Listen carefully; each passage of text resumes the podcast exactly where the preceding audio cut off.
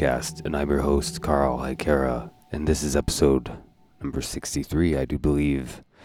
And this week on the podcast, my friend uh, Depravarts is joining us, and um, he is a uh, an amazing artist. He does he did the logo for my project Althusir, which I'm working on with my friend Alex right now, um, and uh, many other people's. Um, I have some art from him that I'm going to be using actually for the Althusir releases once it once we get to that stage. But um, yeah, he's an amazing artist from Mexico. Um, and he's also an amazing vocalist and um and his he has recently just released two albums two different projects separate projects uh, last year at the end of the year i believe released around halloween there was noxifer with anti-cosmic hymns of retribution and just a few months ago there was Serpens Lvx and that's L- lvx in the last one with hendekag Ramekon. I haven't had to say that out loud yet. Adversarial ethos ex- exoterically unlocking shrines of dissolution. Um, which is a totally separate project from Noxifer, but they're both kind of united in terms of uh, the anti cosmic type of spirituality behind them. Um, but what's great with the Serpens Lvx one is that he kind of explores a lot of the his Aztec heritage within it and within the kind of anti cosmic um, concepts.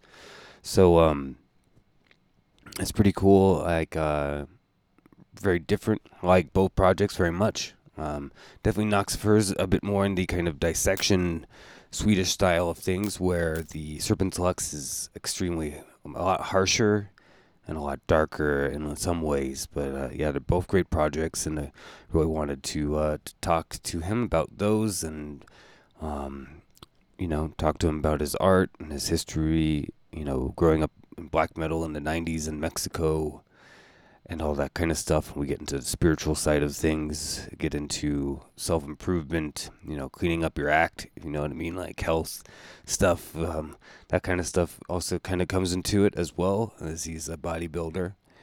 Um, at this point in time, and um, yeah, we get into a lot of different things. It's really great conversation. It's really great talking to him. I'm going to have him back on again at some point for sure. Um, I definitely feel like we have a lot more we can talk about. And um, uh, yeah, so if you enjoy music talk, you enjoy spirituality talk, you enjoy all the talking about anti cosmic Satanism, uh, you got it all here in this episode. Um, yeah, we'll be playing uh, song each from Serpens Lvx as well as Noxifer um, around the interview, so you can hear both projects, and you can go and check his shit out on Bandcamp um, and buy it. Um, and you know, however, however you want to get it, I recommend picking them up. So yes, what's going on this this week. Um, our second episode this this week um, is going to be uh, uh, with Necrofier with Christian Larson from Necrofier, the great Necrofier here from Texas. Um, we and it's a great conversation. Again, somebody who I definitely want to have back on and talk to him even more because we, we really could have gone even longer than we did. Um, and yeah, so that's to be a great episode. I'm looking forward to everyone hearing that one uh, here later on in the week. Um, eventually, we're going to be slowing down on the two times a week uh, thing, but um, I basically been doing that because I kind of got a little too ahead, if you know what I mean. Like, whereas, like, I want to get some of these episodes out because I'm sitting on, if I don't, I'm to sit on them for like three months you know, I didn't want to do that. So probably uh, in October we'll be slowing down a little bit. Um, but yeah, September is going to be pretty packed with episodes all month. Uh, so strap your boots on. You know, make sure you don't uh, don't lose them or something, whatever that means. Anyways, so yes, let's get into uh, all our plugs and stuff for the episode. Um, we, I am part of a gang of podcasters called the Horsemen of the Podcast Apocalypse, as I'm sure many of you all are very aware of. And every other Monday, we have Horror Wolf 666 with Brandon Legion. Every Tuesday, you have Into the Necrosphere with Jackie Schmidt. Every Wednesday, you have Everything Went Black with Mike Hill.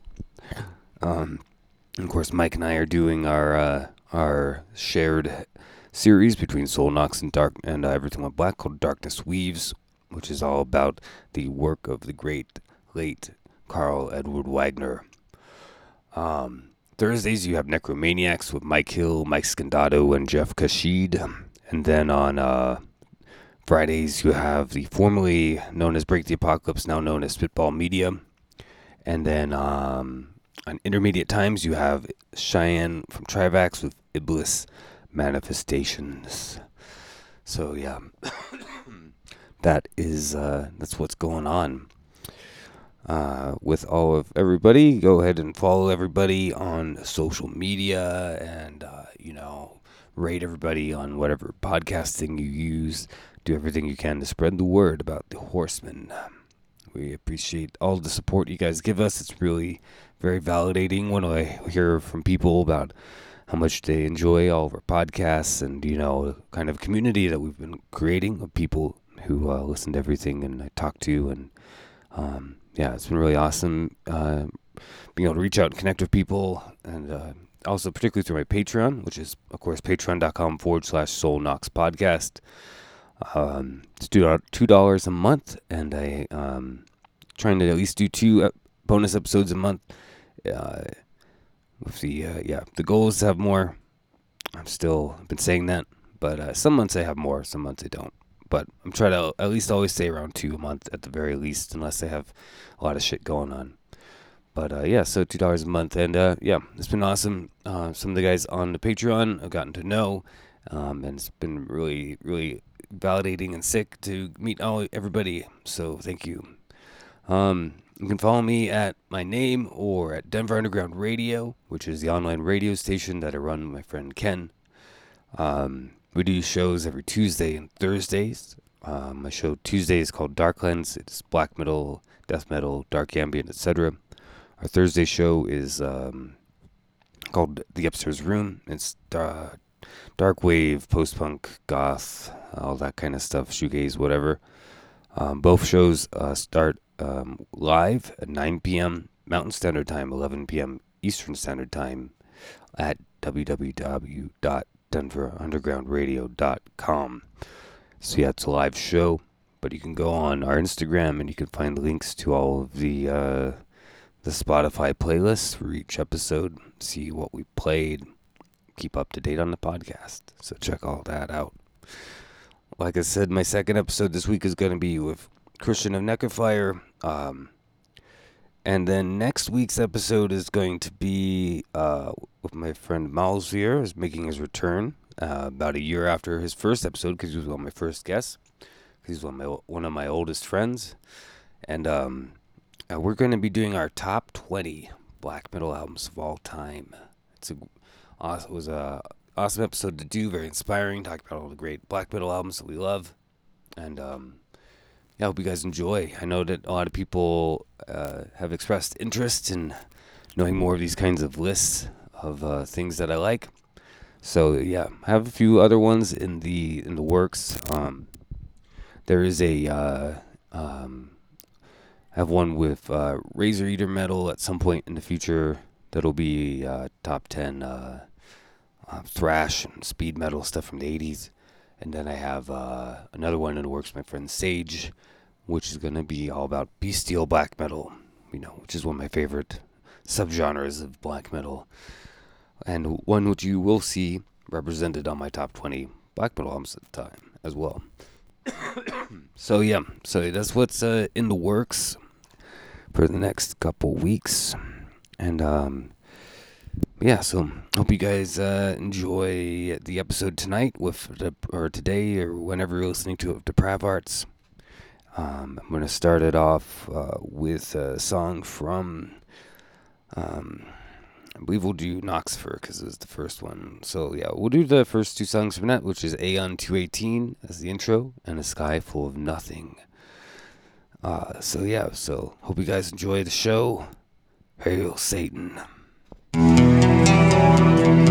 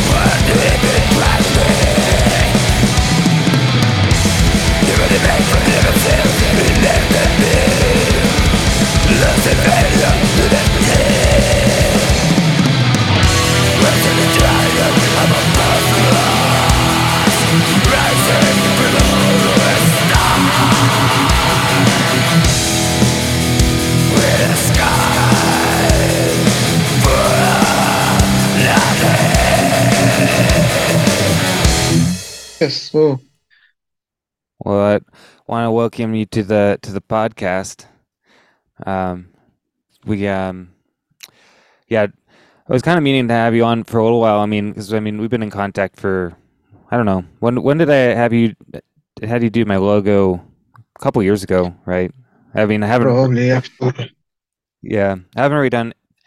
I still like that that pro- that project's still in, in progress, but um, yeah, the logo's out there. Um, and it's a great logo, but yeah, and then of course he came out with the Noxifer album last year, and then the Serpens Lvx one this year, which uh is fucking really sick. I really like that Serpens Lvx album a lot. Like, so I was like checking. out. I was like, I got to get you on, talk about it.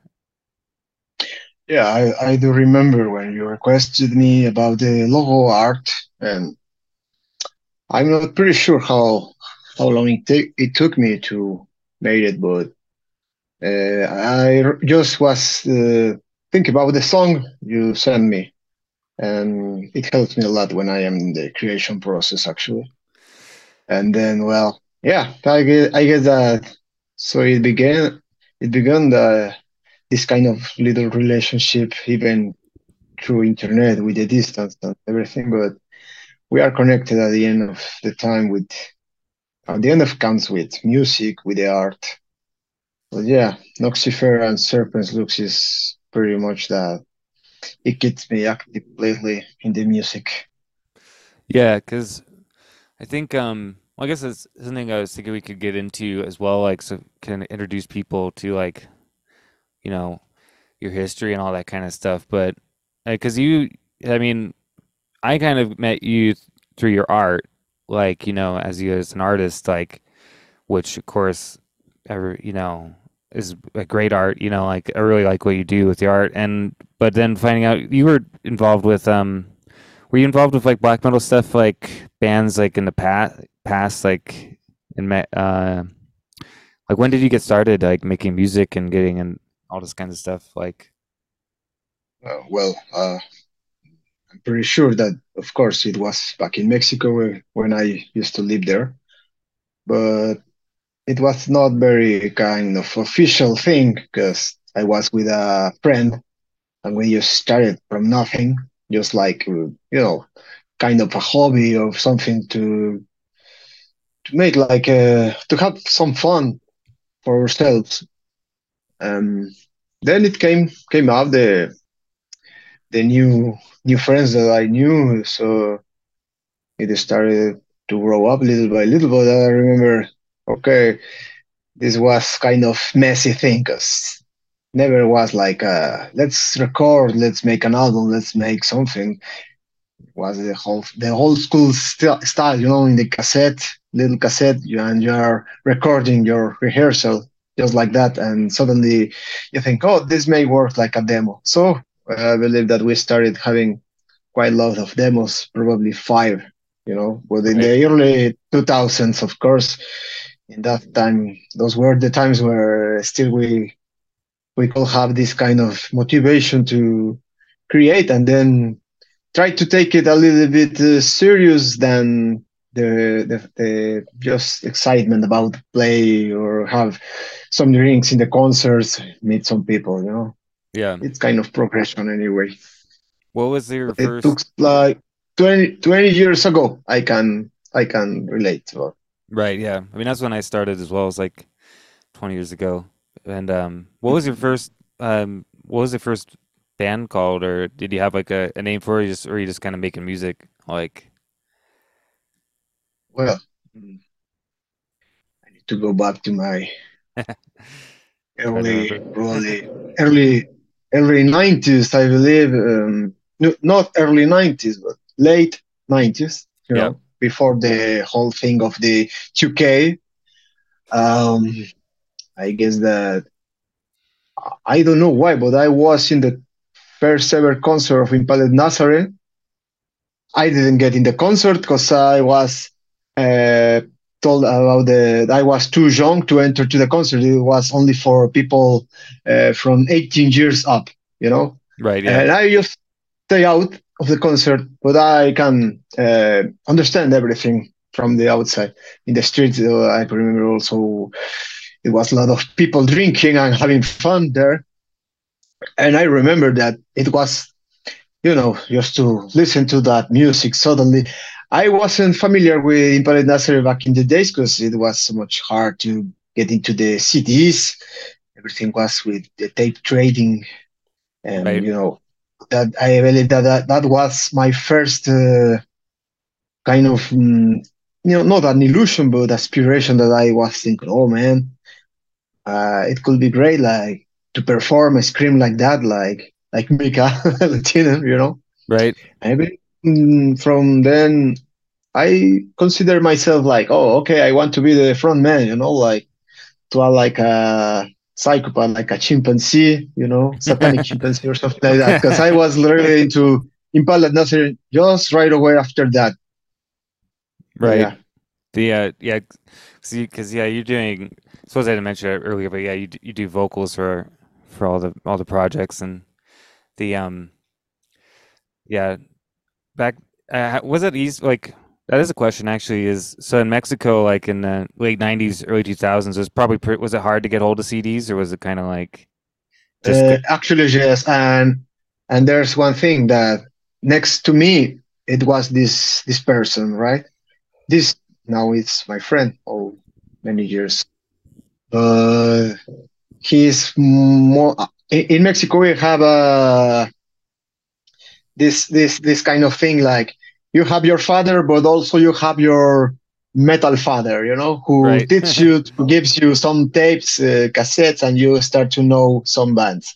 And so he was kind of like that with me. Um, but that pretty much was everything tape trading. I never saw physical CD format until I got into the 2000s, you know, because the whole CDs it was like uh, just to keep it for themselves, and they w- and they wanted to tell you if you want to check out no, uh, some new music, I will to put it on a cassette for you on a tape, so you can listen in your home, you know. But I don't will give you anything like a copy of my CD. I, I Right. that was even hard to in Mexico to get a copy. A CDR actually was uh, not very common in Mexico back in the days. Was only the you know the, this kind of copy Xerox uh, paper, and I go I got a lot of actually very cool things. Uh, very many bands I knew through this through this friend, but I remember that I changed. This was like a trade. It wa- wasn't like free, you know. Uh, the first one was free, but the next the next thing that if I want to know more more bands, uh, I had to give him a beer. You know, yeah you had to pay him beer to get yeah. And I when I wasn't I wasn't yet legal to buy beer, so I had to ask uh, to somebody else. I believe I asked to my uncle. Back in the day, I remember that he used to listen even to Ozzy Osbourne, um, kind of things like you know Ozzy Osbourne, Creedence, traditional things, but they kind of a mix. And I remember I saw the tapes he owned, and I was just like, "Oh, this is Bark at the Moon." He owned Bark at the Moon, and I was like, "Oh, what the hell? This kind of werewolf thing?" And it was Ozzy, right? yeah And from from then, I remembered I I met this guy, and you know, it just kind of pop up, started everything. yeah The cor- the corruption of my soul.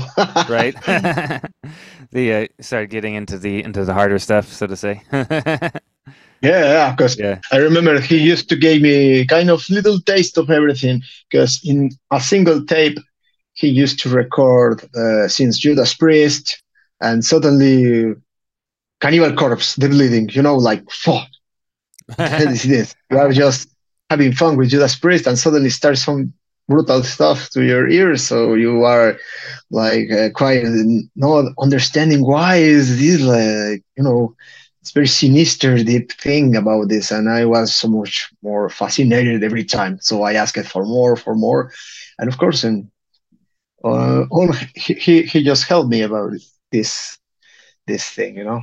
Yeah. My my own evolution.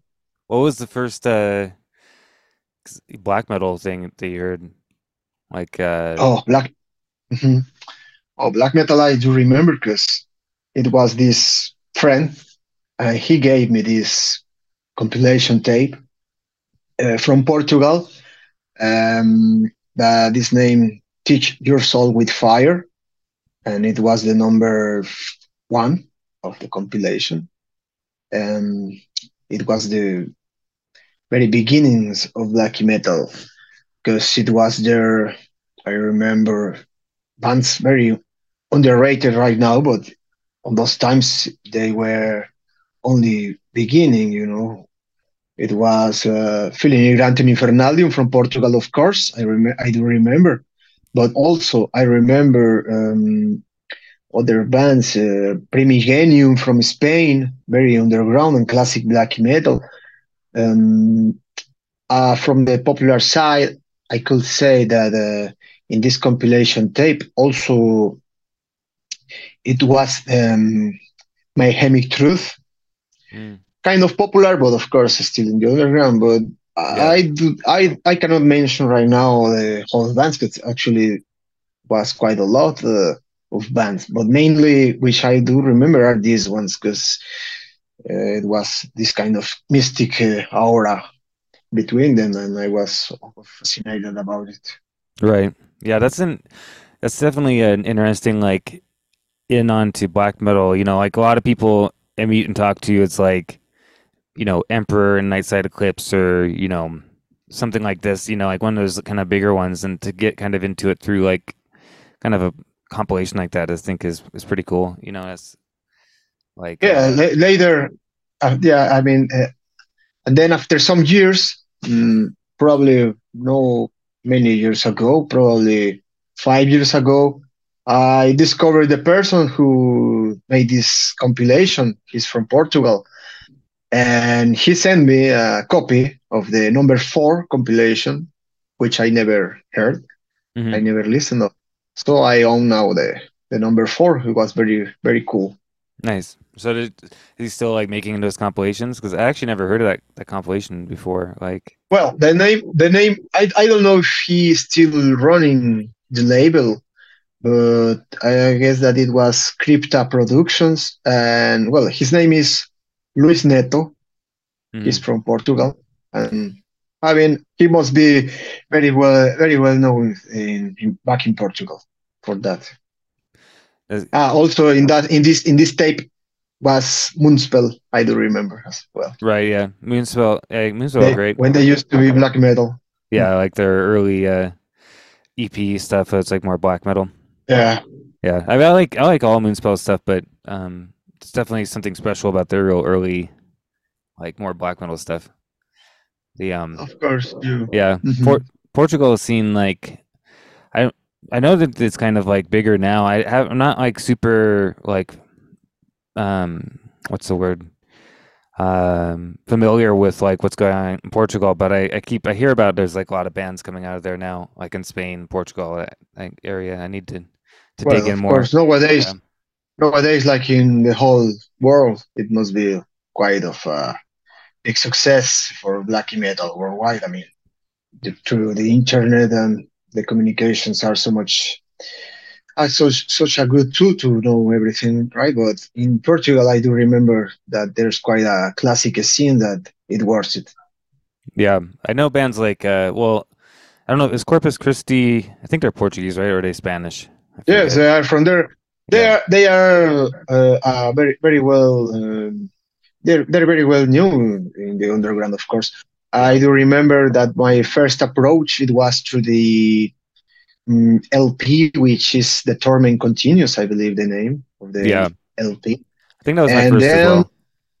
Yeah, and then after that, uh, when I later started to to live in in, in Russia, uh, I went to the cons- to a festival, and they and it happens they were playing this in this festival in Moscow. So they, uh, I I I changed uh, some kind of points of view with the vocalist, ideas. We had uh, well some words between, and after this, then four years later, I was in Mexico last time, and they played in Mexico for first time, and I meet again with the vocalist. Oh, nice. was, was pretty no not so. I mean, was an unusual thing, but very cool. Yeah, it's kind of like kind of funny, funny for him. Like run into you in Port- Russia and then run into you in Mexico. Like, yeah, yeah, yeah. He, he must he must believe that I'm a super fan, die hard, and I wanted to see it in in Moscow and also in Mexico. Eh? Yeah, I don't know. Yeah, it's funny. The um, when did when did you start doing your art? Because um, that was probably how long have you, have you been like doing your art? Because I think, like I said, I got I became introduced to your artwork. I don't know, six years ago or something like that. Okay. And Mm, so I well, don't know. I'm sure you've been doing it for mm, much longer than that, like for a while. Um, but well, as long as I have memory, when I was just a kid, a little boy, I used to draw everything that came came to my mind. You know, even the the walls of my my parents' house. right, But into the metal thing, um, more focused, of course, mainly for black metal. It was with the logotypes. Um, it started probably in the early 2000s is when I started, because mainly because I started to design my own logotype for the band I was in in that in those times, right? right? yeah, But then after that, uh, I don't know how it happened, but somebody else, I believe it was friends, and they asked me for logotype design because they knew that I did for myself, uh, for my band. So I believe that that was the ignition for for this kind of thing that it happened. And later, I was doing a lot of logotypes uh, in the early 2000, 2000, 2000 till I don't know 2005 or six was mainly only exclusive logotypes for bands, not only Mexico but USA, Europe, and you know right. on. Started like spreading. Yeah. Yeah, yeah. So yeah, because you've done.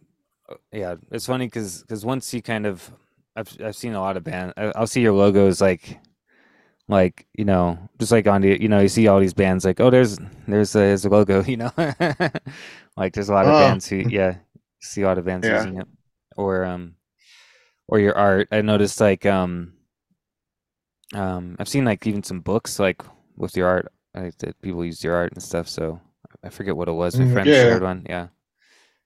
I do remember that are some publications with my art. Um, probably mm, Logos from Hell, I do remember. Um, other couple, which I don't quite remember right now because it was like 10 years ago or a little more. Right. But uh, I don't know. I sometimes I don't have a lot of sense about. I don't get so much um, attention. You know, where are where is the band? Where is the band which I which I work the low type or the art? You know, Yeah. as I try to keep busy anyway. But but it's good that you, you know that I feel that it's kind of spread already. Um, but of course, it's anyway. At the end of the day, it's just underground. Um, I'm doing it only, you know, not only to get something that changed, but more more than all, the satisfaction, right, of creating something Right. the music that I love. Kind of ex expressing yourself, particularly with your your actual artwork, like the covers and drawings and stuff you're doing. It's kind of like expressing your whole kind of vision of black metal, right? You know, like um I feel like a lot of your work taps into definitely like the spiritual side of black metal, like um um very well, you know, like so I think that's why like um I think that's one of the strengths of your artwork is that you know that you're coming from it in a serious way. You know what I mean? Like Yeah, not well, of course. it's not just like I uh mean, just doing it for the sake of doing. You know, there's some artists who just do art and you know to for the paycheck, but like for your your art seems to come from like a you know even when you're doing particularly like your art you do for yourself, it seems to come from a genuine kind of place of expressing this kind of spiritual essence of black metal. You know? yeah, of course, it always had been that way. Uh, I mean, um, and even when I started making the first logos in the first years, in the very first years, I believe my budget, my my my price, the budget that I was asking for, was not even twenty dollars. You know, was it quite, kind of very cheap because was in Mexico. I was very you know living uh, my life in the, in the in my youth in the home house of my parents, and I uh, the whole thing that I wanted is, is just to collect music and drink beer, you know, and spend yeah. the time with my friend as much as I can. Yeah, that's why it wasn't. Of course, it was kind of a spiritual side, but in that aspect, um, not just me, but we were quite of young people still, uh, we only wanted to try to find uh, or kind of a style, not only in the music but our own ideas, you know. And I remember that it was very special because you don't have this kind of help with a lot of expensive, fancy, esoteric books like nowadays, or even tutorials of esoteric things in internet back in the days. And it was very much natural, I believe. So, uh, very crazy journey. The, which one I of course I feel nostalgia, but uh, I mean it's it's something that it makes me proud of it, you know. Yeah, yeah, I, definitely back in early two thousands and that period of time, like um, it's totally different than now. Like when it comes to like esoteric and occult type of aspects, or like um, I mean, you didn't. There really wasn't like anything out there more specifically to the kind of darker or satanic type of viewpoints. You know what I mean? Like you were, you had like, you know, Satanic Bible or like I remember like Michael Ford started releasing his books around then, but I remember. Yeah, but that's about that's a, that's about it. You know, nowadays there's like, you know, a thousand. There's like a million esoteric books you can buy. Yeah, yes, yeah. you can manifest now your own point of view about everything. So there's so many routes from wherever you you you are looking for. Yeah, I think the one benefit though from at, at being kind of like more limited back then though is that I think you had to kind of um, find your own way a little bit more. You know, like yes, of I course. Mean, yeah, it was a little bit that that's something that not not many people and not many bands could do nowadays. Well, not nowadays probably much more than before but before it was it was so much more special in a way because they were uh, having the tools that they have at the moment so they created their own ideas their own style and i, I believe that it makes a difference between this this kind of eras this these times of the 2000s and nowadays you know it was like uh, it was so much more special before. I am not denying that nowadays there's a lot of special things and potential in bands and individuals, but but before it was you know like the caveman esoteric times we were living for.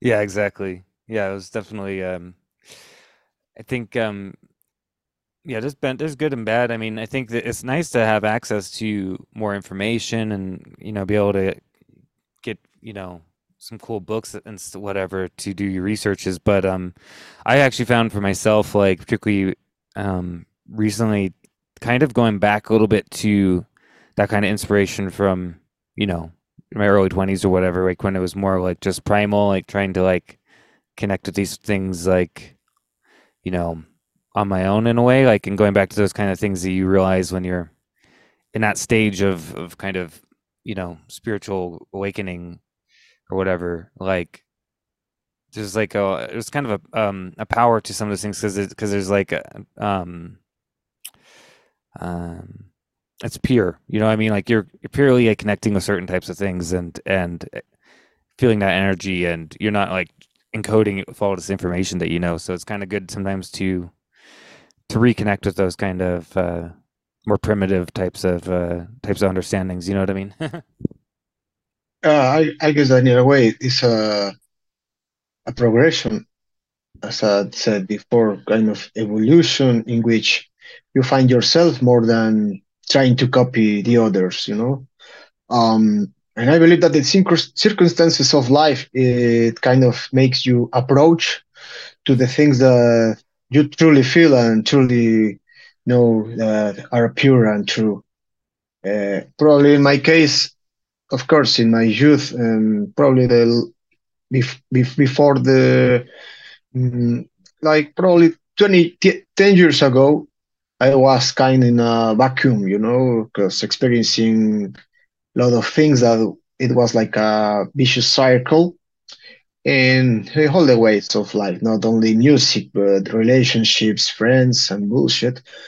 And there's a point in which you are reaching the bottom and i believe that only there where when you are just by your own with the help of no others is when you can find uh, yourself or you can to try to reach um, with your own hands uh, the the old self you know the truly thing that can elevate you to a superior level not only spiritually but also physically Yeah, I agree. I I kind of experienced that too, probably around 10 years ago. Um, well, yeah, seven seven to 10. In that period of time, I had a, a real dark period of time where it's like, you know, you kind of hit that bottom. You know what I mean? Like where you kind of, it's like a real, I, I always kind of see as like a Nigredo, you know, like in the alchemical sense. It's like, yes of course you need yeah, to die in this life to revert to get the revert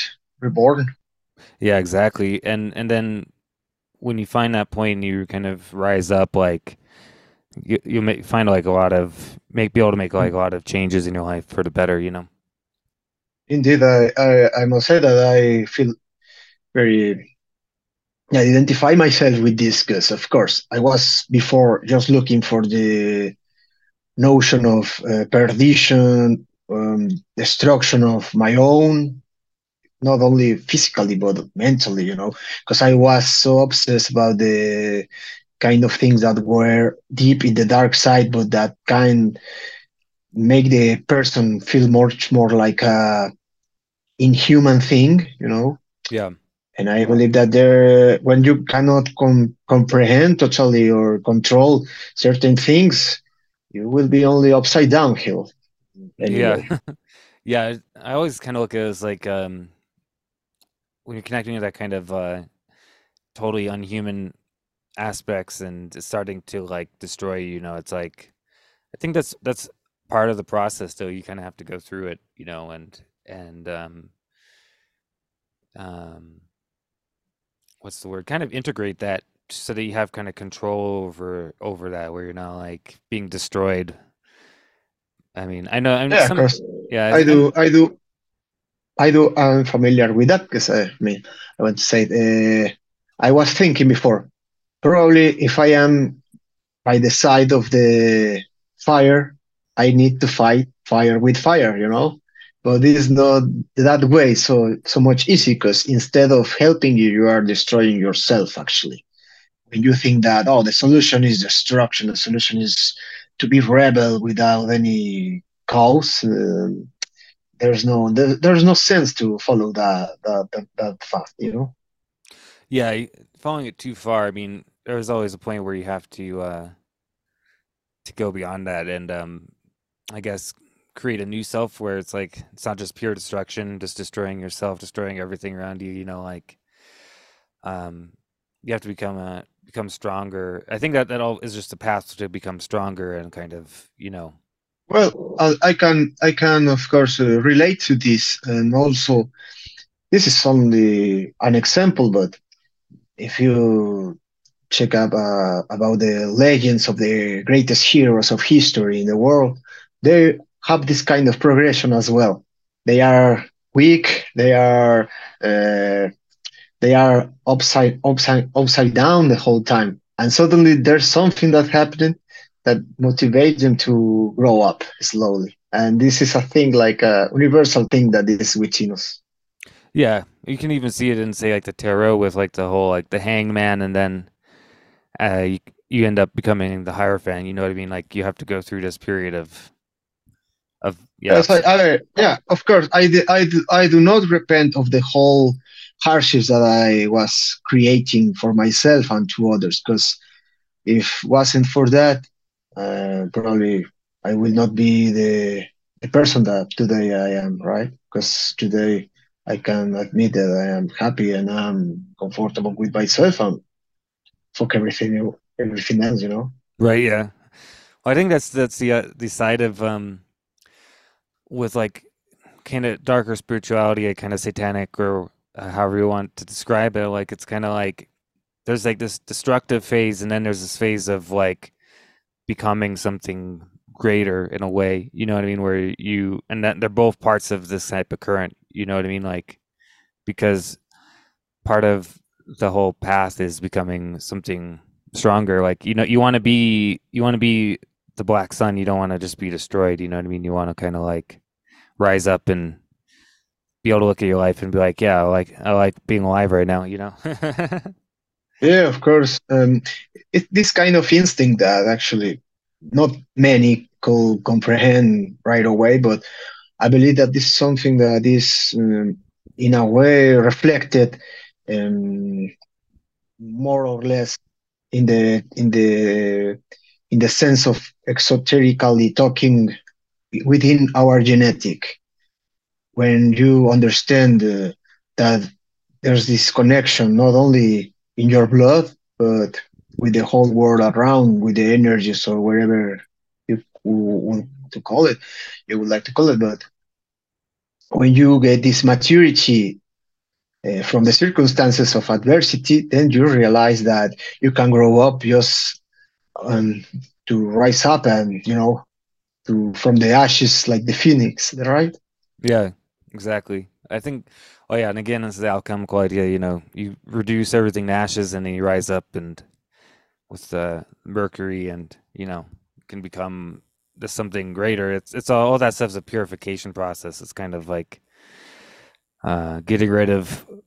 Uh, I think it's it's good to be kind of hostile to certain aspects of the human mind and um, and cl- purify yourself a little to a certain degree because we're the average human being out there in the world who's not you know doesn't have this kind of black flame of of of self knowledge or whatever is kind of you know they're just walking around like like dead sleeping things in a lot of ways you know what i mean? Like and we all have there's like a certain amount of programming a societal and social programming cultural programming that occurs that you have to kind of rise above and find the eternal within ourselves and the only way you can really go through that process is is this kind of destruction you know? Yes of course it's the wisdom of the few to follow your own path but you cannot do that just so easily because you need to be in, you have you have to be in first in your own hell you know uh, and then it follows up for a better hell or let's say a heaven heavenly hell yeah because uh, because I, I do think that probably in my younger times uh, when i reflect about it i saw the figure of lucifer like uh, you know the rebel angel the fallen one and I was thinking, oh yeah, that's so cool, so rad. You know, he was rebel. Fuck you, God. So he fall to hell, but he returned to rule his kingdom. And uh, this is something that probably most of the youth feel like identify themselves with this kind of history. But within the with the years uh, as as they are progressing, you start to understand this figure, and you saw it and you see it much more uh, by the point of view and the focus of metaphysical uh, manners. And you realize that this it was not just a kind of history to scary to make uh, to provoke some scary things in people but uh, it's so much deeper and spiritual than the traditional history of the bible. Yeah. Well if you think about it like the idea of uh, in milton like um better to reign in heaven than or better to reign in hell than serve in heaven you know? I think that there's a kind of aspect of it of rebellion but then becoming a king in your hell you know what i mean? Like a kind of like it's better to rule like eh, rather than just being like um serving some type of you know like some type yeah, of false, and you, and you can God. build and you can build your own hell but it doesn't mean that it has to be something bad you know no, yeah. It can it can be your own hell, but at the same time, it's a glorious place where there's no conflicts about you know who, who what I am doing here, who I am, uh, or, or inflicting pain on others. You know, it's a powerful place that you build for yourself.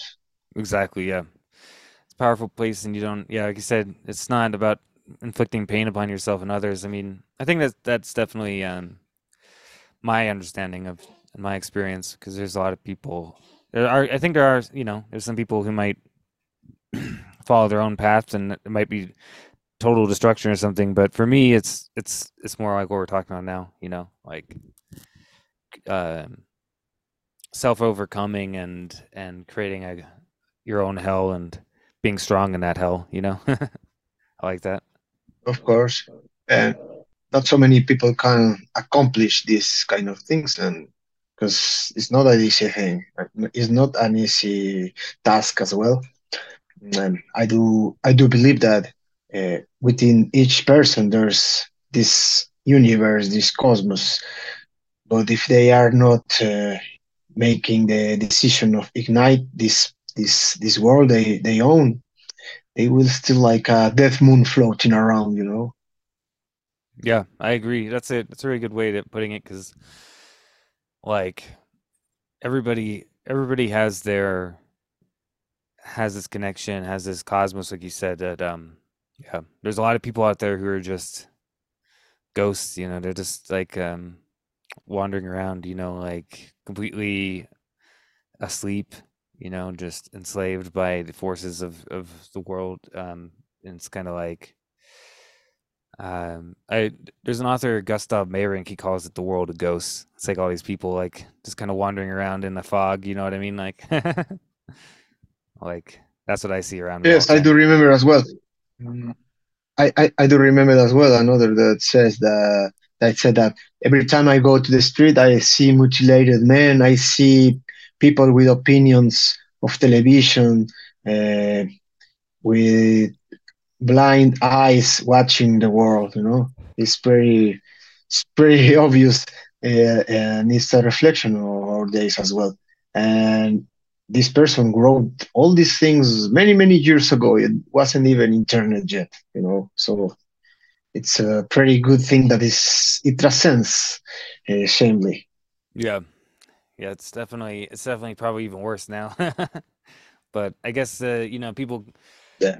always talk about the Kali Yuga or whatever. But yeah, just like right now, it's it's definitely um different. I feel like people don't live as like as um vitally as they used to overall. Like, because they're so enwrapped in their phones and their entertainment and stuff, they're not really paying attention to the world around them. Like, particularly if I compare, if you look at like even early 2000s, I feel like people were living life in a bit more, a bit more real way than they do now, you know? Like, Yes, I, I, I do remember. I do. I can agree with that because I remember back in the 2000s. I mean, just having this kind of tape, the copy, not even an official tape of my favorite band, it was like, wow, it was like million dollars that moment. And to listen, you know, in the analog way as well, pretty rad, pretty cool. And when I met the first time the CDs, it was like, whoa, uh, there's uh, this little book. I can read in the notes. I can watch the lyrics and to read the lyrics, understand everything. Probably mainly that's why one of the reasons that I know English because I was always obsessed with the lyrics and I try to understand what they, the, what the hell they are talking about, about what what what is the meaning of all these these sentences. right. So you kind of like taught yourself English through reading um lyric booklets and stuff like that. Yeah, That's awesome. yeah, yeah. In, in any case, we had a school back in the days, you know, normal classes of English, but this was a plus, of course. Very, very good option we had back in the days. Right. Kind of like uh gave you that that uh extra what's the word? Extra push to learn. Like, Yeah, yeah. yeah. The um was I gonna say? The uh what uh so like since I've known you, the only music that you've like released has been Anoxifer and Serpens Lvx, which I want to get into a little bit more as well. But I was gonna say like what are some other like albums or things you've released that you've done vocals on, like in the past? Have you? Have Well, you in the past, I could say, mhm. yeah, yeah, uh, I do remember there's quite of mm, quite of a few releases, but not officially releases, you know. right, back in the days, it was so much hard to release an album or even a demo to spread it out, do it to the tools that wasn't at, at our hand. And but of course, there are some demos, demos uh, probably in YouTube. I could find them, um, but they are kind of uh, not not something that it could be a remark right now because right, probably nowadays when I started this thing of Noxifer, it was just like uh well, finally we can make the thing that we want to back in the days, you know, because we have the tools, we have the chance. So even in the professional studio was recorded, so we didn't cool, have any of those things back in the days. right, Um, it it was a very good experience because I think that the last 20 years they were reflected immediately in this recording of Noxifer. right. So Noxifer is kind of like the been, culmination of years worth of kind of like like how did Knox how let's let's talk about Noxifer and see like how did how did that kind of come about? Like I mean, is he your your friend uh did the music you've been friends with for a long time or like yes, yes. Uh, he used to be he used to be the drummer in the band 20 years ago. He only played drums, I remember. But he had the notion as well to make compositions with the guitar. But officially, he wasn't playing the guitar. He was drummer, and very good one last time. And then uh, I believe that mm, he just started.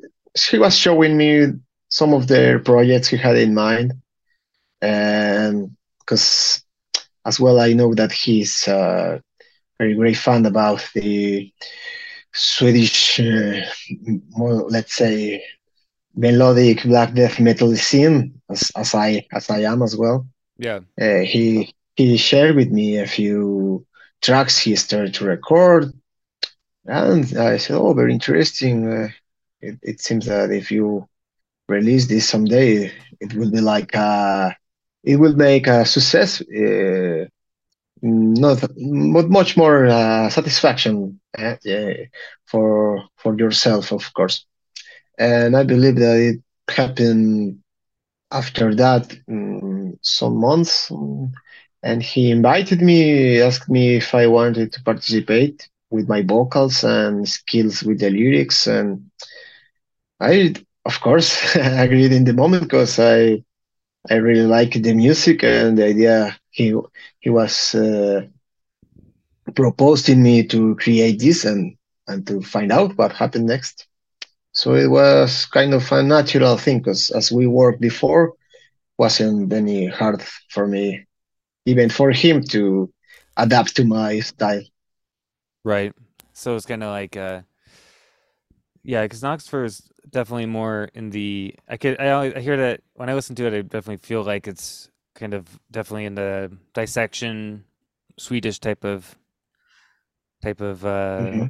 influence stuff. Like the um and did you write all the lyrics for it or Yes, I did the whole lyrics. Only my friend he he gave me the idea.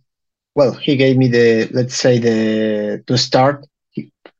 He, named the one of a couple of songs. He he already had a name for the songs. So the thing that I did was just uh, to be based with these two songs with the with the titles, and then I just start to roll up. right? The um of course Noxifer like this the whole um this project I well both projects are kind of very inspired by the kind of uh anti-cosmic like 218 current, right? Like with a lot of the ideas with the lyrics and everything. Yes, yes, it was strictly that way. Mm, of course, kind of mixing as well a little bit uh, let's say a kind of much more introspective feelings, but not like very very obvious. Because the main thing it was like to make um, a, a a channel for the anti-cosmic current, of course. But yeah, right. it could be said that the a, a, good percent is by the side of the agnostic. Uh, mm. right, kind of drawing on that, like, but in your own, but in your own way. yeah, yeah, because as well, he gave me he gave me total freedom, and I wanted to express myself. And what with the true satanism that I already, well, I'm very familiar because probably before I wasn't so familiar or I had some kind of notions. But as I grow older, and I realized that this was not not just a kind of game. It not just it's not just a thing about music. So I wanted to make it so much clear that this is a religious path to follow and to mix with the music. Right, the music's a um, an expression of this kind of of the religious yeah, path. Yeah, it's in a, channel, a current for it to express itself. Yeah, I can say that uh, uh, uh, uh in my own uh, talking for in my case is that I got uh, this kind of maturity not only in my life but also in the ways that I that I see the the whole things that uh, used to surround me before, and I was kind of neglected, and I wanted I didn't want to go deeper, and then I I did this kind of introspection, and finally I meet with these forces, so I married with them finally spiritually. Right, and it's kind of an expression of of that that experience. The um mm-hmm. yeah, the of course see. I love the artwork you did for it as well. Like with the, um, I'm very fascinated with the idea of the headless kind of figure. You know what I mean? Like, um, um, I think it's called Asafal. You know, like with the with how you have in the artwork the the head disappeared and it's just like a black sun, basically. Like I think that's very powerful uh, imagery and the dra- draconian eye and everything. Like all the imagery on the artwork is very powerful and expresses. I think the the music. You know. Well, yeah, this was a kind of, let's say, um, religious work because I do not consider that it was planned that the cover art would, it, it was it was about to be this way. And the whole idea when I was creating it was the death of the ego and the uh, resurrection of this uh, of your spirituality of this spirit that uh, that already renounced the make the renunciation of the whole things that are material and that distract us from the important things beyond. Right. Yeah, it's definitely carries that that essence. I feel like, yeah, like was it something that you just kind of like, okay, now I'm going to do the art and uh, just see what it comes out and expresses itself like naturally. Is that kind of like your yeah, yeah. Process, yeah? Actually, Yes, that the process was. I, I, do remember that I did kind of a sketch, but it was made uh, directly on the canvas, and the whole colors, the whole things of shades, it just came naturally, actually. Yeah. But I do remember that I wanted to manifest the death of who I used to be, and to renew it through this art. Right. So it's kind of the like, music as well.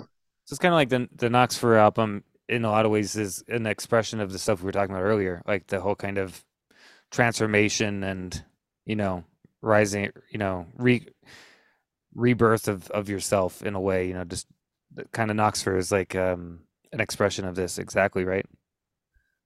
Yeah, for me it was like a kind of revenge uh, for myself for the whole things that uh, wasn't fair that I wasn't building already because uh, so many wasted years um, and I wanted just to fill it feel them with angry with anger with with fury but in a expression of a religious way a religious way. So it came up uh, like a let's say the um, redemption of my own of my own and, and yeah kind of uh, something that you mentioned before about the Nigredo, that you need to die to get into the dirt to renew yourself in a more alchemical way.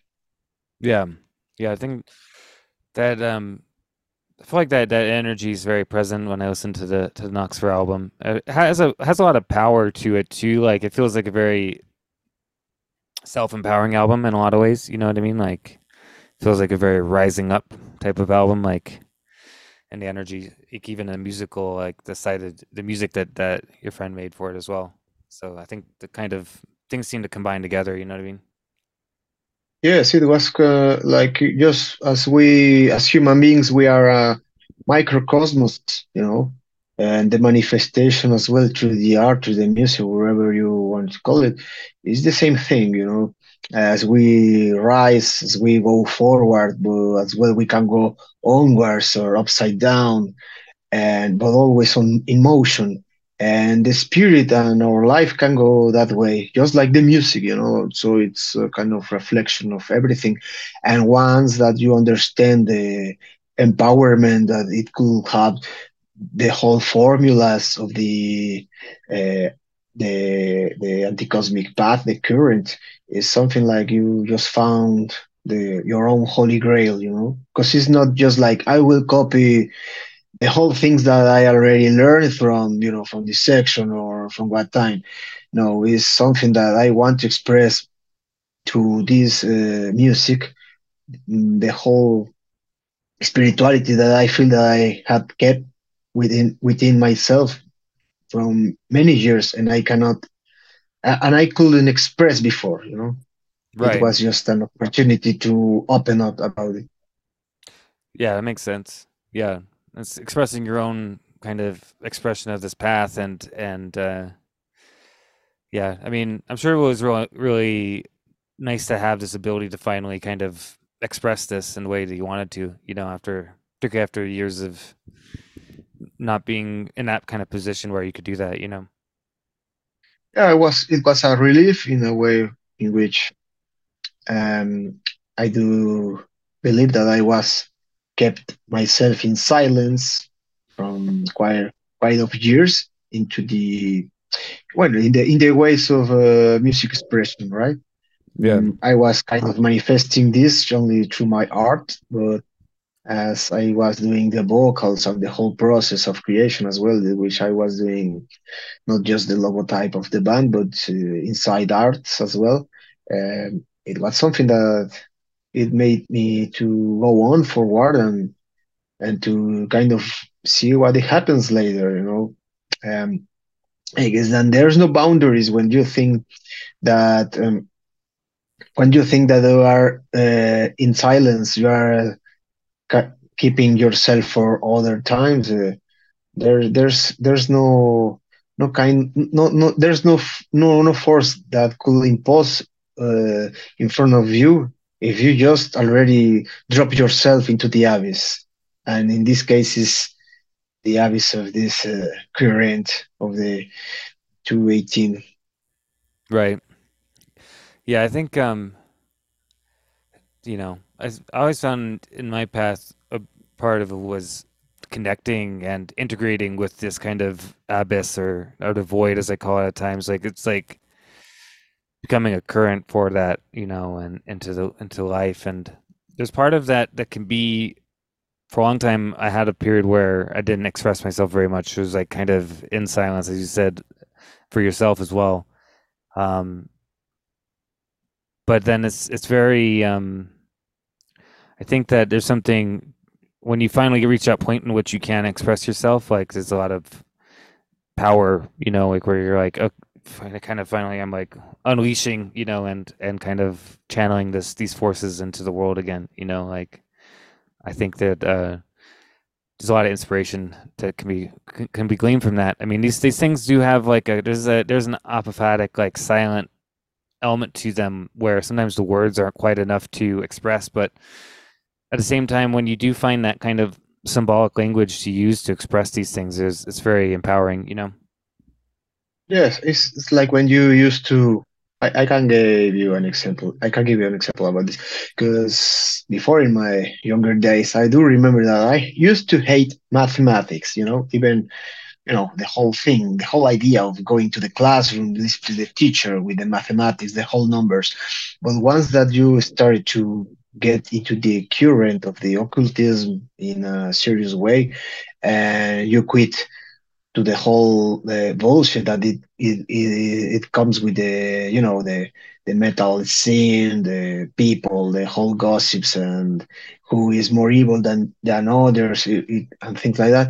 You understand, mathematics are magic, and you see that even the the ancient uh, magicians of Babylonia used to to create these numbers, the Arabian numbers, you know, and this is whole magic. And you start to see the formulas of anti-cosmic gnosis, and you start to see even from your own culture, in my case, the, the Mexicans, the Aztecs, the Mayans, whatever you call it, they also have these whole numbered things, uh, ideas, and currents in between. And this is because mathematics are magic and the original magic so do not Yeah. deny your classes of, mathematics. And and I already, I can tell you already that I just know long, long time ago, I just started to learn mathematics. But seriously, because I already know that mathematics are magic, are true magic, and are a manifestation of the other side as well. Yeah, I mean, when I kind of had some experiences with all this stuff, like at a certain point, I, I kind of had the realization I was like, I suddenly saw what people were saying when mathematics can kind of tap into the very like essence of creation or whatever, you know. I mean, suddenly it's something you just kind of realize. You start seeing that, and I'm definitely math is definitely not my, my, my not my strong point at all, but I definitely had a also had an increased interest in mathematics after after a period of time because you just start seeing how these numbers operate and how they can be used to unlock certain things in the world around you and you know i think um yeah it's very powerful it's very powerful when you start realizing that you know Yeah, and, it's uh, and it's not just uh, some, something casual that happens in life. When you get a number uh, for your birth, for your birthday, I mean, even when you get a number for your own apartment, for example, everything has a connection with this whole spiritual world. Um, as I uh, told you before, we are the manifestation of the cosmos. We are the microcosmos because I can relate to my own uh, birthday, which happens to be in August, and the number of my birthday it was in the 12, and the number of the apartment in which uh, um, we are here is the 663 and the number of the apartment of my of of, of my girlfriend uh, well my girlfriend my wife already right? Yeah. The, the the number of her apartment where he- her parents are living is 128 you know? So i was thinking well think that the manifestations of anti-cosmic gnosis are reflect are, kind of giving me a, a sign you know a signal already. Right. But i think when you see those things like the uh Jung always talk about the synchronicity you know and the connection with the causal and acausal you know what i mean? Like the synchronicities are a, a kind of um um expression of the acausal into the causal. Like and i definitely agree with that you know? Like i think that when you're having this kind of synchronicities and things like that that that's generally a good sign i think that you're on the right path yeah yeah. Yeah and, and it gave me let's say that it ga- it gives me even if they are kind of meaningless things are mm, let's say mundane things for me are just just a manifestation of the great work or the things of the things that I am um, accomplishing. yeah well I, I think it should be that way like for me th- my the spiritual path is not separate from my daily life they're both connected they're intertwined you know like we some people have this idea that oh they're two separate things but they're not they're they should be one and the same you should be living your spiritual path from the moment you wake up to the moment you go to sleep you know they're not then you you, you can Yeah. have you can have ritual times where you go into ritual space and do your mad. Do you like spell ritual to connect with forces or do whatever? Do magic? But that that doesn't. But that's but you're still in that spiritual space even when you're not doing that. You know I mean? It's it's always around you. Yeah, even even when you are doing um, things that it could be very mm, not, not so much important for for the for for others. For example, the first thing that I do in the morning is to make up the bed, to you know the the common things that very very little things, but that make you makes you understand that there's an order from the chaos. From the chaos, it comes order anyway, and you need to keep in that circle because it's the natural way of things. Yeah. Because if we stand for the destruction or the chaos, will be not creation at all. Yeah, they're they're um completely intertwined, chaos and creation. Yeah, in my opinion. Yeah, so we should manifest these kind of ideas to rescue these ideas, uh, not only for our spiritual uh, uh, ways, no, also for the common things in life.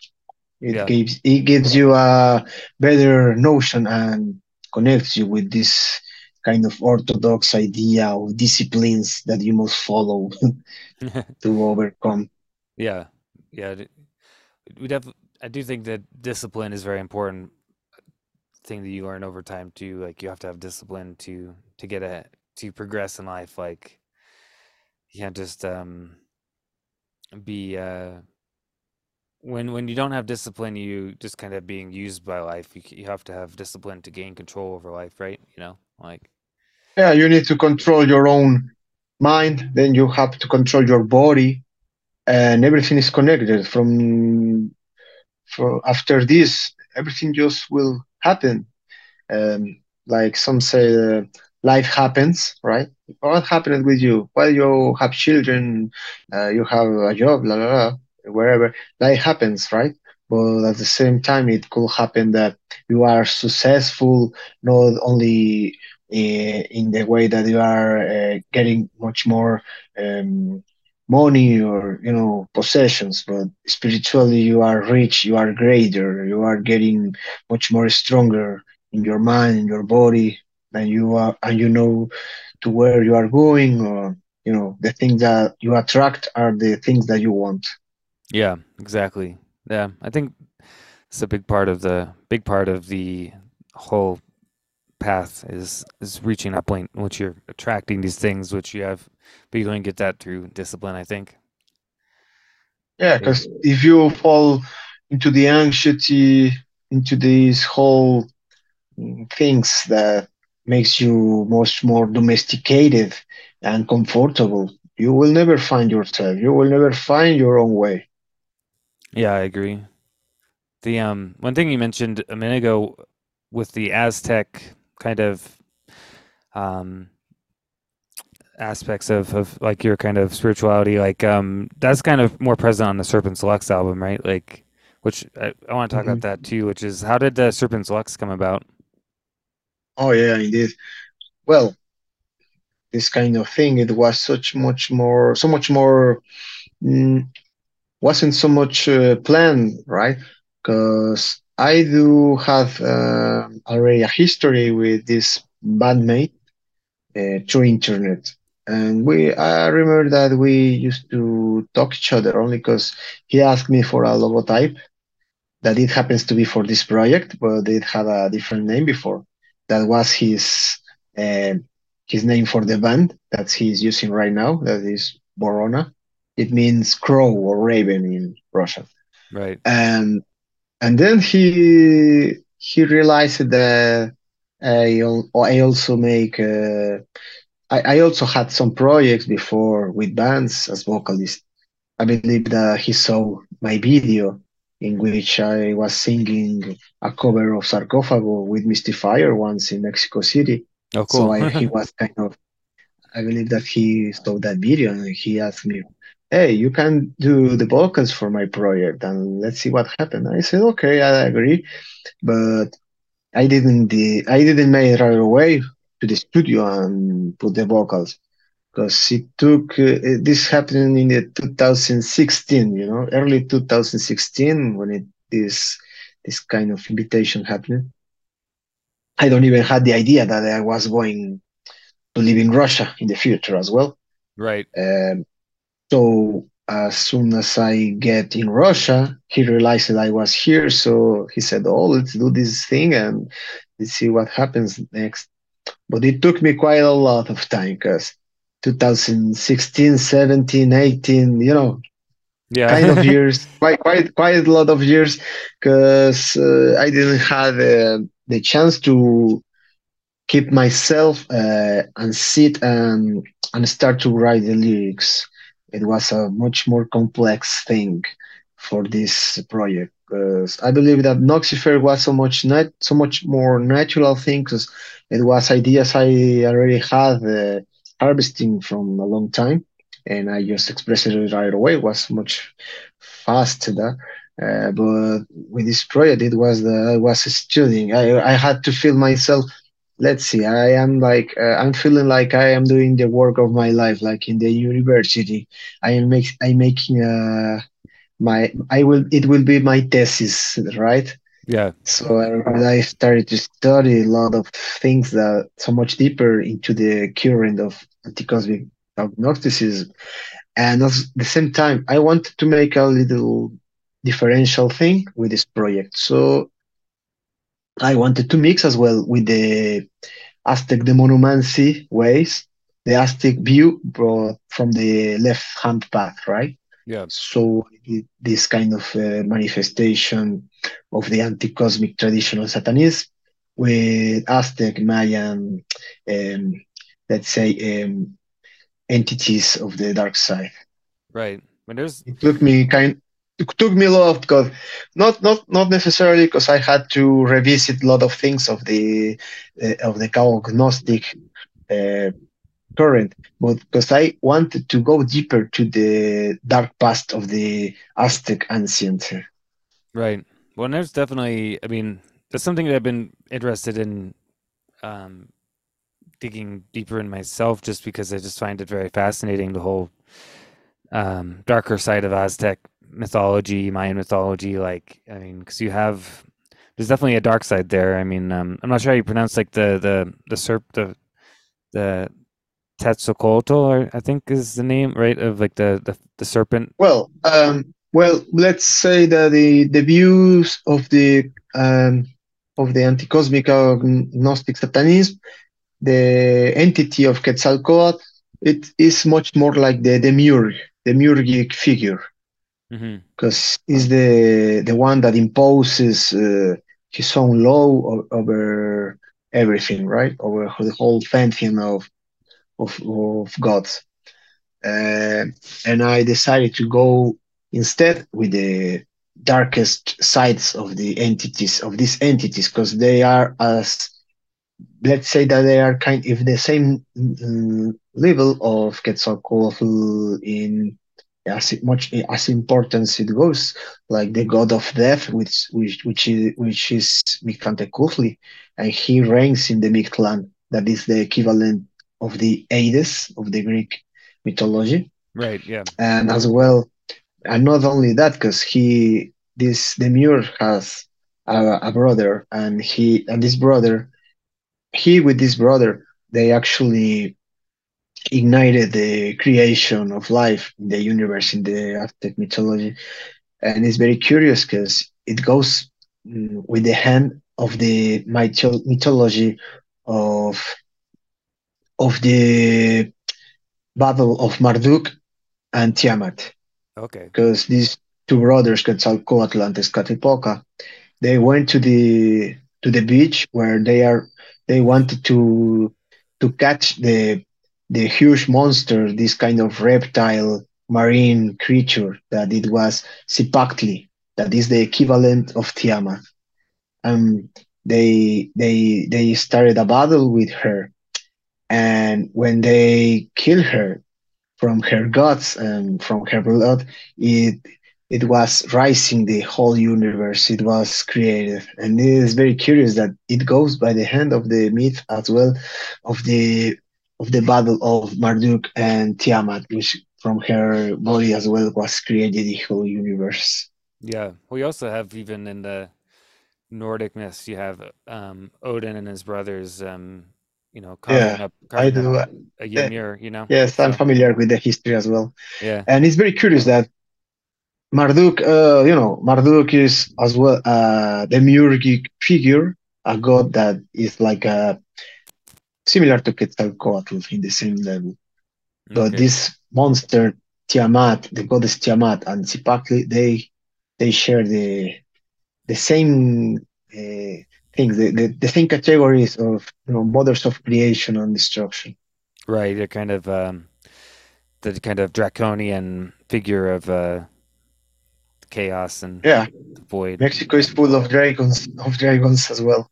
Yeah. Well, and then um, yeah, yeah, I've seen it about a dragon or um imagery, and then of course, like you also have um like um like Santa Muerte is like a uh, kind of like a lot of people Mhm. think that she's like a uh, continuation of an old death death goddess, right? An Aztec death goddess.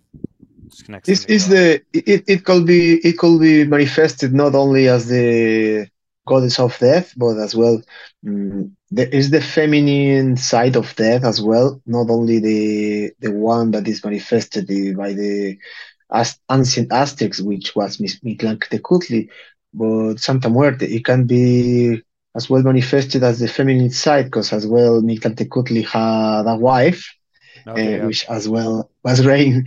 She was as well uh, in reign, in in the in the big clan in in her reign as well. Um, well, it could say that even this Santa Muerte whole thing, it can be a reflection from the past, not only a thing that just came out in recent years, but it was something that is a reflection of the cult of death from the ancient Aztecs, Mexicas as well. Right, yeah, but that's that's what I've read about because I'm very always been very fascinated by Santa Muerte and I have an altar to her and that kind of stuff as well. And um uh yeah, a lot of the stuff I've read is that even though her cult kind of came out publicly, I guess in the 90s, right? Like it's probably been going on for, you know, Yeah, much much longer, it right? was it was it was it was a kind of clandestine cult at first because it was only allowed to you know to the people in Mexico that had much more connections with the um, let's say illegal aspects of life since murdering or or thieves people like that you know? And in jail it was uh, where where it started the whole thing to spread out. And suddenly in the streets because as some prisoners uh, get their got their freedom so it can spread in some of the popular neighborhoods of mexico city. And and i believe that it was something that it was expected to happen because the vision of us as mexicans is not that the death is something bad or uh, something that you must uh, pray it never happen because it will happen. Uh, you just need to understand that uh, when you are receiving this, you are not receiving a punishment, but it's kind of a gift for us. Because after a whole mm, hard work, uh, the whole hardships that you had been imprisoned in life, this a This is a liberation. This is a prize, a, a treasure that you are receiving after all. Right.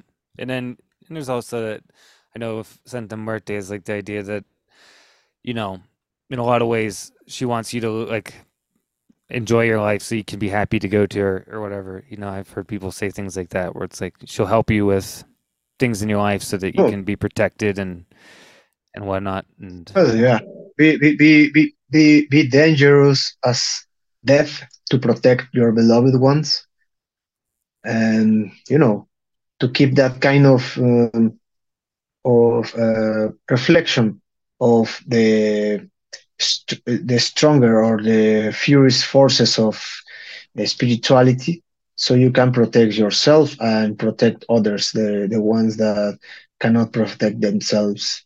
And it's something, of course, that to makes you realize that you are not special, you are not uh, this great king and you are rule over the whole world. Because as they said, memento mori, remember to die.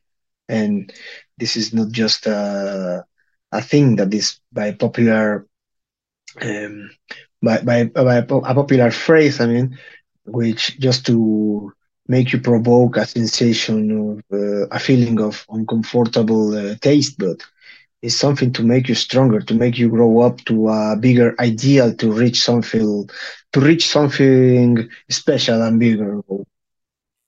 Yeah, yeah, I agree. Um, I think I think like that's something that probably in Mexico you're probably much closer to death than like Americans have this kind of fear of death. They feel like sometimes where they don't want to even think about it, you know. And it's like, um, but maybe that's kind of changing because I know that even Santa Muerte is like growing in the United States as well, even outside of the Mexican communities here. But like, I mean, like I um um I went down to to like a ro- local grocery store here, and they had Santa Muerte candles, you know. And I'm not. I mean, I used to live in the more um Mexican um neighborhood in the past, but I don't anymore. And uh, but they still had Santa Muerte candles, you know what I mean? So I feel like this kind of thing is starting to grow in a lot of places. So maybe people are starting to realize that they need to to uh, honor death, you know?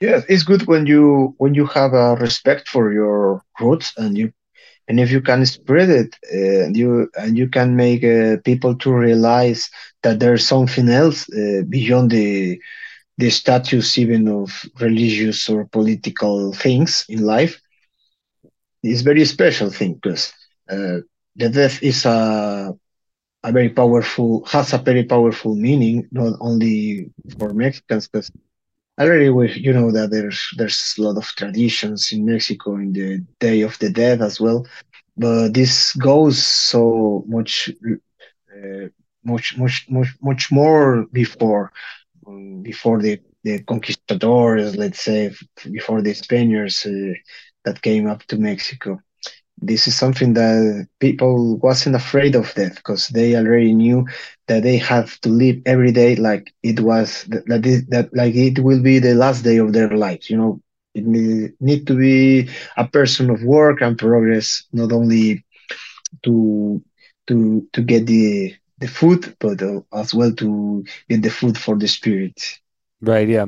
Because yeah, stuff like the Day of the Dead, I think, is again like something that probably stems from Aztec. Like I'm sure the yeah yeah Aztecs were it's doing the same related of course Yeah. it's related of course and uh, i believe that it's, it's one of the things that it makes uh, Mexico something unique. Yeah. Yeah. I mean, I think that I think that's really cool. I've always always was fascinated by the, you know, obviously like growing up as a kid here, I'm in Colorado, so it's like there's a pretty big Hispanic like community and everything here. I mean, we used to be part of Mexico, you know, like and uh Yeah, yeah, and and you know, there put you could see all the kind of Day of the Dead stuff. I mean, like the the, the skulls and all this kinds of stuff and even when I was a kid, I was really fascinated by all this kinds of stuff. Like I just feel like death, death in, in itself, the figure of death or the Grim Reaper, um, has always Mhm. been a really important figure for me since I was a little kid. You know, like I just always feel like a innate connection to these types of types of forces. You know. yeah. uh, Indeed, actually, the the whole thing about this, the the you know the the school, the school, um, the whole bone things. They are not only things that are related to the death, but they all also are kind of vessels of energy that are um, in let's say, uh, intertwine it with the other side, with the beyond. And this artif- this can be uh, expressed as artifacts as well of communication with the dead, with the other side, uh, whatever you want to call it. Yeah, definitely. Yeah, I mean, a lot of people. Because Well, because bones bones aren't meant to say, "Hey, I have this this bones are cause death, death. This means death." No, this, these are a capsule in which I can go forward uh, and as well onwards in this the whole uh, spiritual world. yeah, yeah. Bone, the bones, like um, skulls, things like this. They're they're vessels that can kind of connect you with these these kinds of forces and the um yeah i just like even like i said even as a kid i felt like this kind of innate connection and then as you get older you kind of have to kind of um understand what's going on you know like why why do i have this connection with these things? Why am i attracted to these things? And you start realizing that that's just your true nature you know? I feel like part of everything is the connecting with your true nature and and um you know i think part of that too is connecting with with your roots like and um yeah i think it's cool that that you're doing that with with the Serpens Lvx like connecting with that aztec uh your aztec roots like because i don't really see too many bands doing that and i think that's a really great um thing to to draw up on you know i know there's like uh i think there's a band Hakavits. they did some stuff with that was kind of Yes. inspired by by aztec stuff but there's not too many as far as i know you know Well, there's uh, talking by myself, uh, I can say that in Mexico there's quite a lot of bands that have this kind of background, um, but they are not going to the darkest side of the of our culture. You know, they Yeah. are probably mm, expressing themselves with the whole idea of the mythology of Aztecs or Mexicas, but they are mm, keeping in let's say on his throne to Quetzalcoatl, the one that I told you that is uh, the equivalence of the demiurgic figure of the of God, right? So uh, I guess that not many are following the the left hand path, uh, seeking for the darkest aspect of the Aztec demonancy. Right. Yeah. Like I, just from my experience, I mean, I don't, I haven't seen any other bands going as far as you've gone with Serpens Lvx with uh, delving into that, you know, like the dark side of, of everything. And um, Well, probably there's bands that are more focused into the aspects as uh, of the ancient death of Mictlan of or Santa Muerte, right? But as as if I kind of think about some band nowadays making something similar, mixing the anti-cosmic traditional satanism with pre-Hispanic um, culture, I believe there's not quite a lot of, perhaps not yet. yeah, yeah, maybe, uh, maybe, maybe it'll grow. I mean, I mean, I don't know. We'll see. But I think that, Yes, because uh, at the end of the day, uh, this whole uh, gnosis is universal.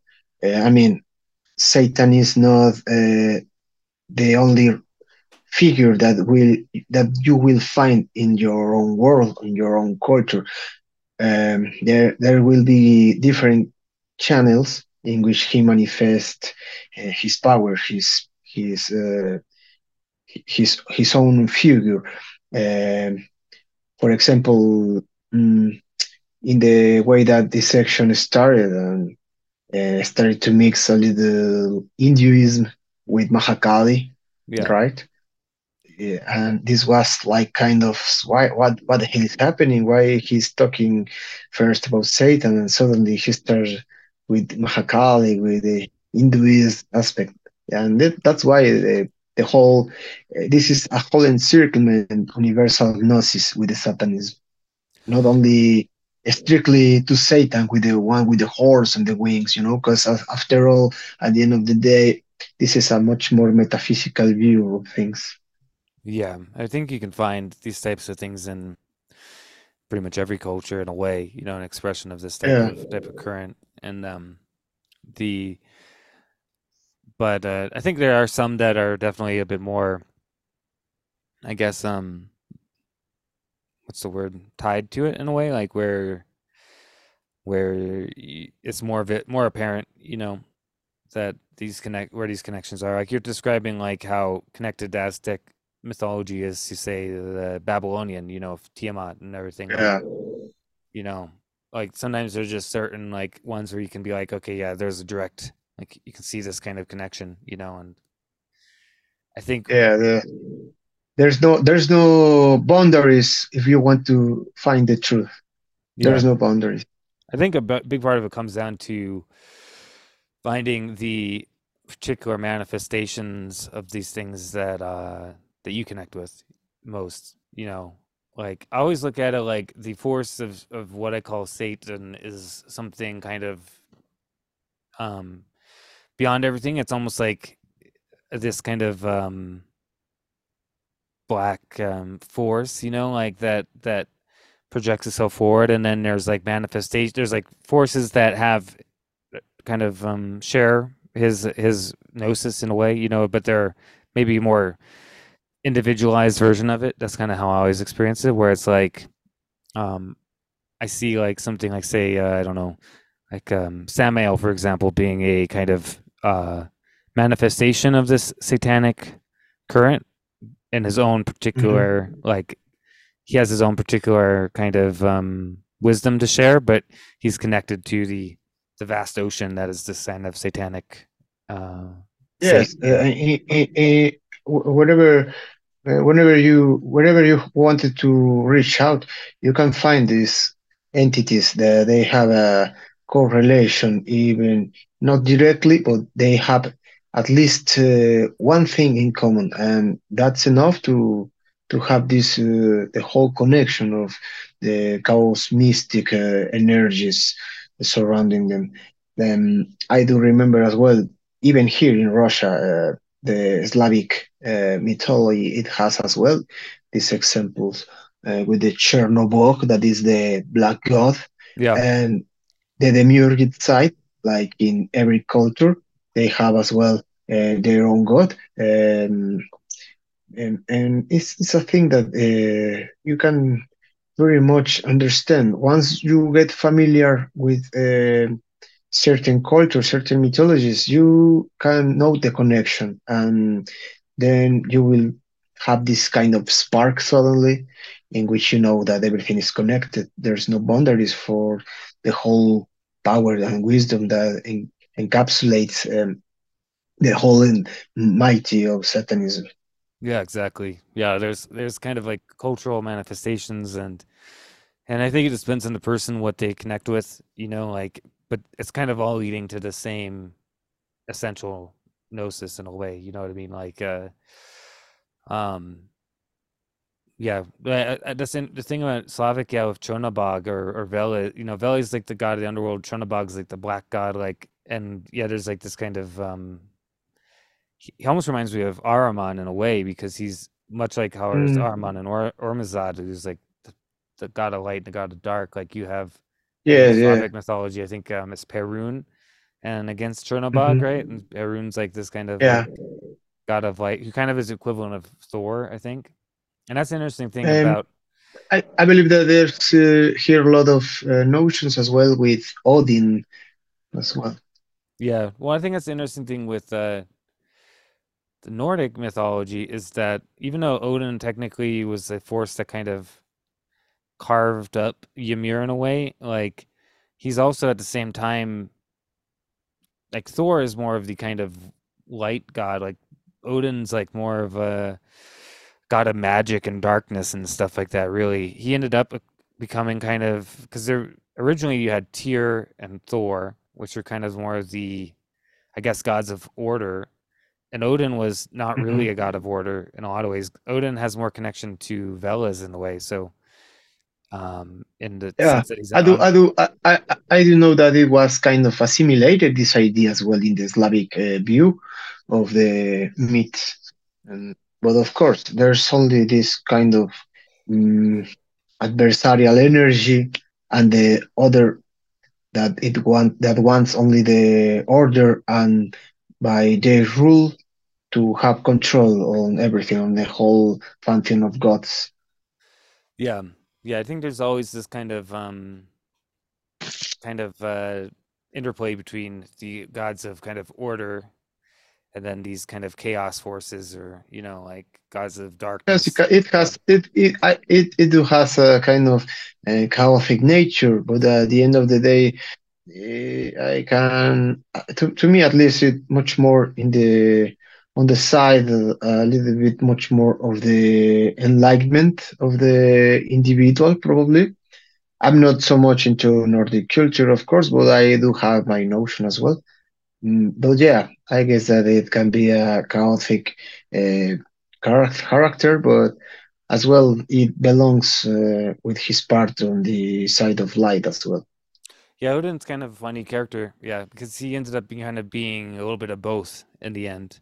Like, yeah, initially he was more the dark, sinister character, and um, he ended up be kind of taking over the the responsibilities of Tyr, like uh, later on in in later Nordic culture. And this might be partially because he was he ended up kind of taking on the idea of the the one conferring like um divine the rulership and stuff like that. So uh, it's interesting the kind of development of some character like that. But I think maybe um, you could almost look at something like Odin as being like uh, that at a certain point. What we were talking about earlier, that you have to have a certain amount of um, discipline and control of your life to to then establish rulership. I feel like in a way Odin almost re- represents this. You know, he's like this for uh, probably it's a kind kind of reflection of overcoming. Yeah, yeah, like like he's the force who goes to the chaotic, draws upon these dark chaotic forces, and and then becomes a ruler through the through them in a way. You know, like you can mm-hmm. kind of see that, and then later on, he kind of became like um I feel like um like the whole like light side of him almost seemed to be a little bit of a, a later date kind of um, transformation, like in the sense of how people started talking about him. But um, it could be just also that like a manifestation of yeah, like rulership. Like you you kind of re- go through these chaos forces and reach this kind of rulership, but it's not really. Um, I don't know if it's really with Odin. I don't think it was never like um, a domination of the forces in the same way like with Thor, like Thor's always fighting the the giant forces, you know what I mean? Like like mm-hmm. um he's trying to quell them, even though he himself interesting the thing of the Nordic stuff is that the there's like a kind of understanding of it as being um uh a bit more simplistic than actually is when you really dig into it like the the the, the gods and the giants and all these things are very uh, connected you know like um, so it's like they're always like breeding with each other, and there's like all this like interplay between forces. Of, there's like more interplay with that with them. It's not really a uh, good and evil necessarily um, until it's presented as such um, at the end, and we don't know if that's maybe a, a uh, Christian overlay or not. But you know, like it's interesting. It's like there's like a lot that goes into all of that that kind of stuff. Like that's one of the the things that I have studied a lot in the past was the Nordic type of um, traditions because I because I worked with runes a lot in the past. So and I still do. Yeah, like work work with runes a lot. Yeah, in that in that in that in that area, I guess with who has so much more uh, interesting views and opinions, it could be my wife because she as well uh, is into this kind of uh, much more um, esoteric Nordic thing with the runes, as you mentioned it. Yeah, but yeah, yeah. It's kind of it's an interesting interesting subject, and um, but yeah, but um, it's funny because my my family's actually from Finland, but um, and I've studied a lot of Fin- Finnish like mythology as well. Um, mm-hmm. but um, I I don't really consider myself like a uh I, I can, you know, like I, I drop on all of this type of information because I've studied it and I work with runes because the runes are kind of neutral. Like anybody could work the runes, you know, like you kind of have to understand the, the viewpoint of the culture in a way to understand the expression of the runes, but runes in themselves have their own innate power, you know, and, um, I use them with whatever, like, even though I primarily operate in kind of more of a satanic current, I still use runes, you know? Mm-hmm. Yeah, kind of uh, the thing that that I do know that, that for example, the Shamaatae, the, the the leader of Arckanum, he he managed he he used to as well do uh, such a, a thing similar with his current. Uh, mixing the anti-cosmic satanism with the runes and the you know Nordic uh, sphere of the dark side. Yeah, and his kind of take on it was definitely, you know, I think he calls it like the Thursatru, which is like the uh, completely aligned himself with like the Thurs and the type of chaotic, you know, um, dark forces. So it's pretty interesting reading his his books and his perspective on all the kind of stuff as well. And obviously Arckanum like uh is a you know, they're one of the best Swedish black metal bands out there, I think, you know. Yeah, I, I do I do believe that probably one of the reasons which mm, gave me this kind of notion of, that I have to do it is was because of Arckanum, because I did realize that the current uh, was a little, a little, a little limited for my for my understanding at first, because I was into the satanic uh, cognosticism, but in a traditional way and I realized how Arckanum did this kind of mix of things with their own culture from the Nordic uh, mythology, with the dark aspects of the gods from that culture. So it was uh, influence I had as well. Yeah, kind of influence developing kind of your Aztec version of that. yeah, more or less, a little bit of this. Yeah, so it's kind of like kind of went into the Serpens Lvx. Like, I really, I think the Serpens Lvx album is like, um, I really like how how dirty and grimy like a lot of the like yeah. you know it, it, just hits hard. Like I like it. well, uh, I I can um, confess that it wasn't the goal to make it this hard, kind of harsh sound at the end of the day. The thing that happened actually it was that the songs the the the songs originally it didn't have this kind of raw feeling but was well, it was very curious because during the last uh, stages of the production the songs were in almacenated in the computer of my friend of my bandmate and it seems that his computer with the songs one day just like nothing it blows up exploded Oh no. yeah. So we had already a date to release this thing, and we was thinking, so you will re-record record everything or what? And he said, well, the only way to rescue rescue everything and save this thing is if I just make them a little bit more raw, more harsh, more a little bit more compression to be much more oppressive in a way so I I said, okay, let's go. It it's mm-hmm. good for me. At least it, it it gives this kind of atmosphere or you know, as I said, oppression, oppressive feeling of you are being molested by this music. At least uh, you're conscious. Yeah, I I think that it's kind of funny how um, accident can be uh, somehow actually be more appropriate like it kind of leads to a better result in a way because i think that that yeah because that aspect is amazing with the album you know well it, it happened like an accident but it was for good for bad i don't know but if there's people that they like that way they love that way it's okay for me and if there's people there they can extend extend this and they think it's a waste of time for me it's okay as well it it, it it made it made uh, his purpose. Yeah. In any case, I think the the result was was very good. Like the, um, but I'm also into. I like a lot of times a little bit more raw, like kind of harsh type of sounds, and uh, I think that with mm-hmm. this music, because it's very, it's already very intense music. I think it fits really well to be a bit harsher, you know.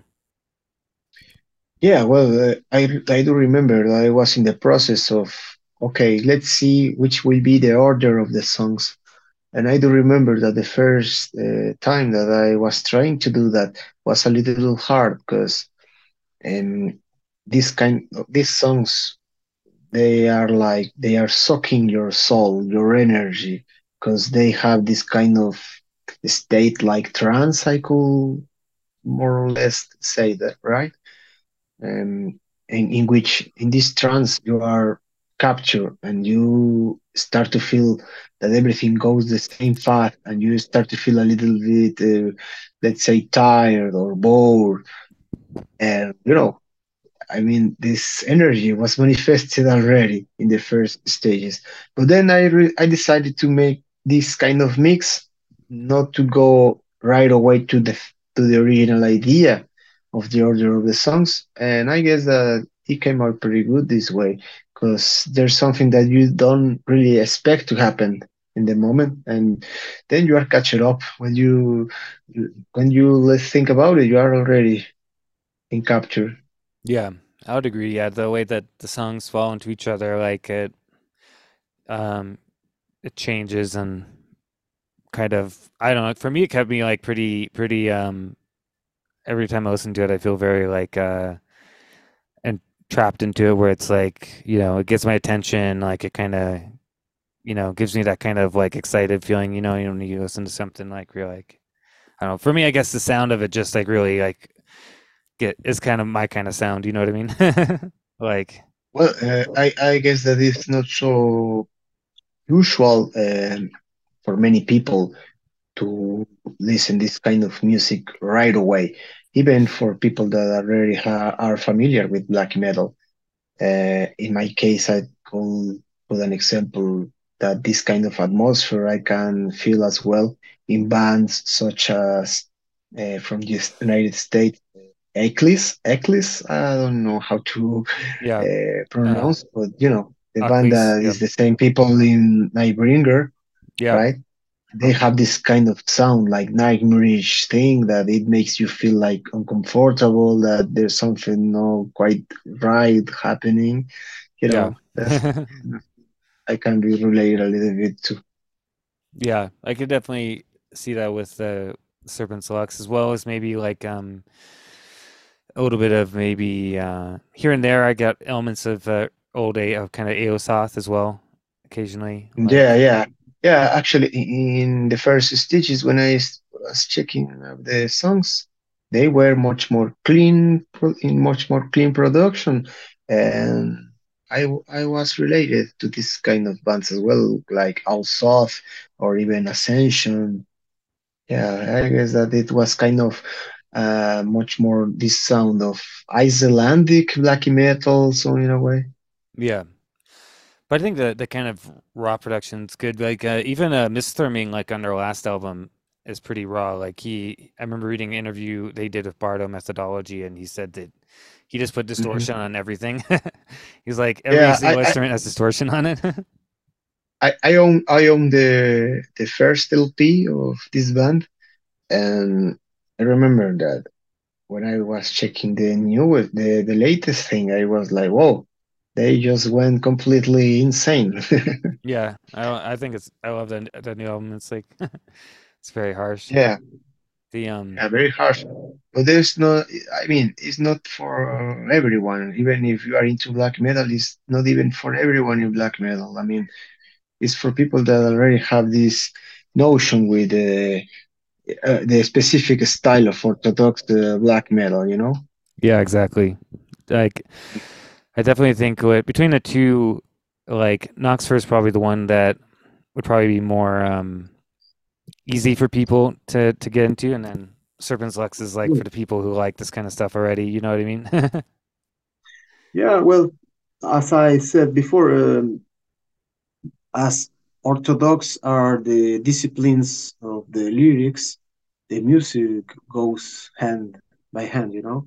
Yeah, And, and I believe that uh, that happened with Serpens Lvx is that as deep are the lyrics are complex as well, the music went as well, and as well the same energy of the words with the whole, um, let's say, much more negative energy. It was manifested in the music as well.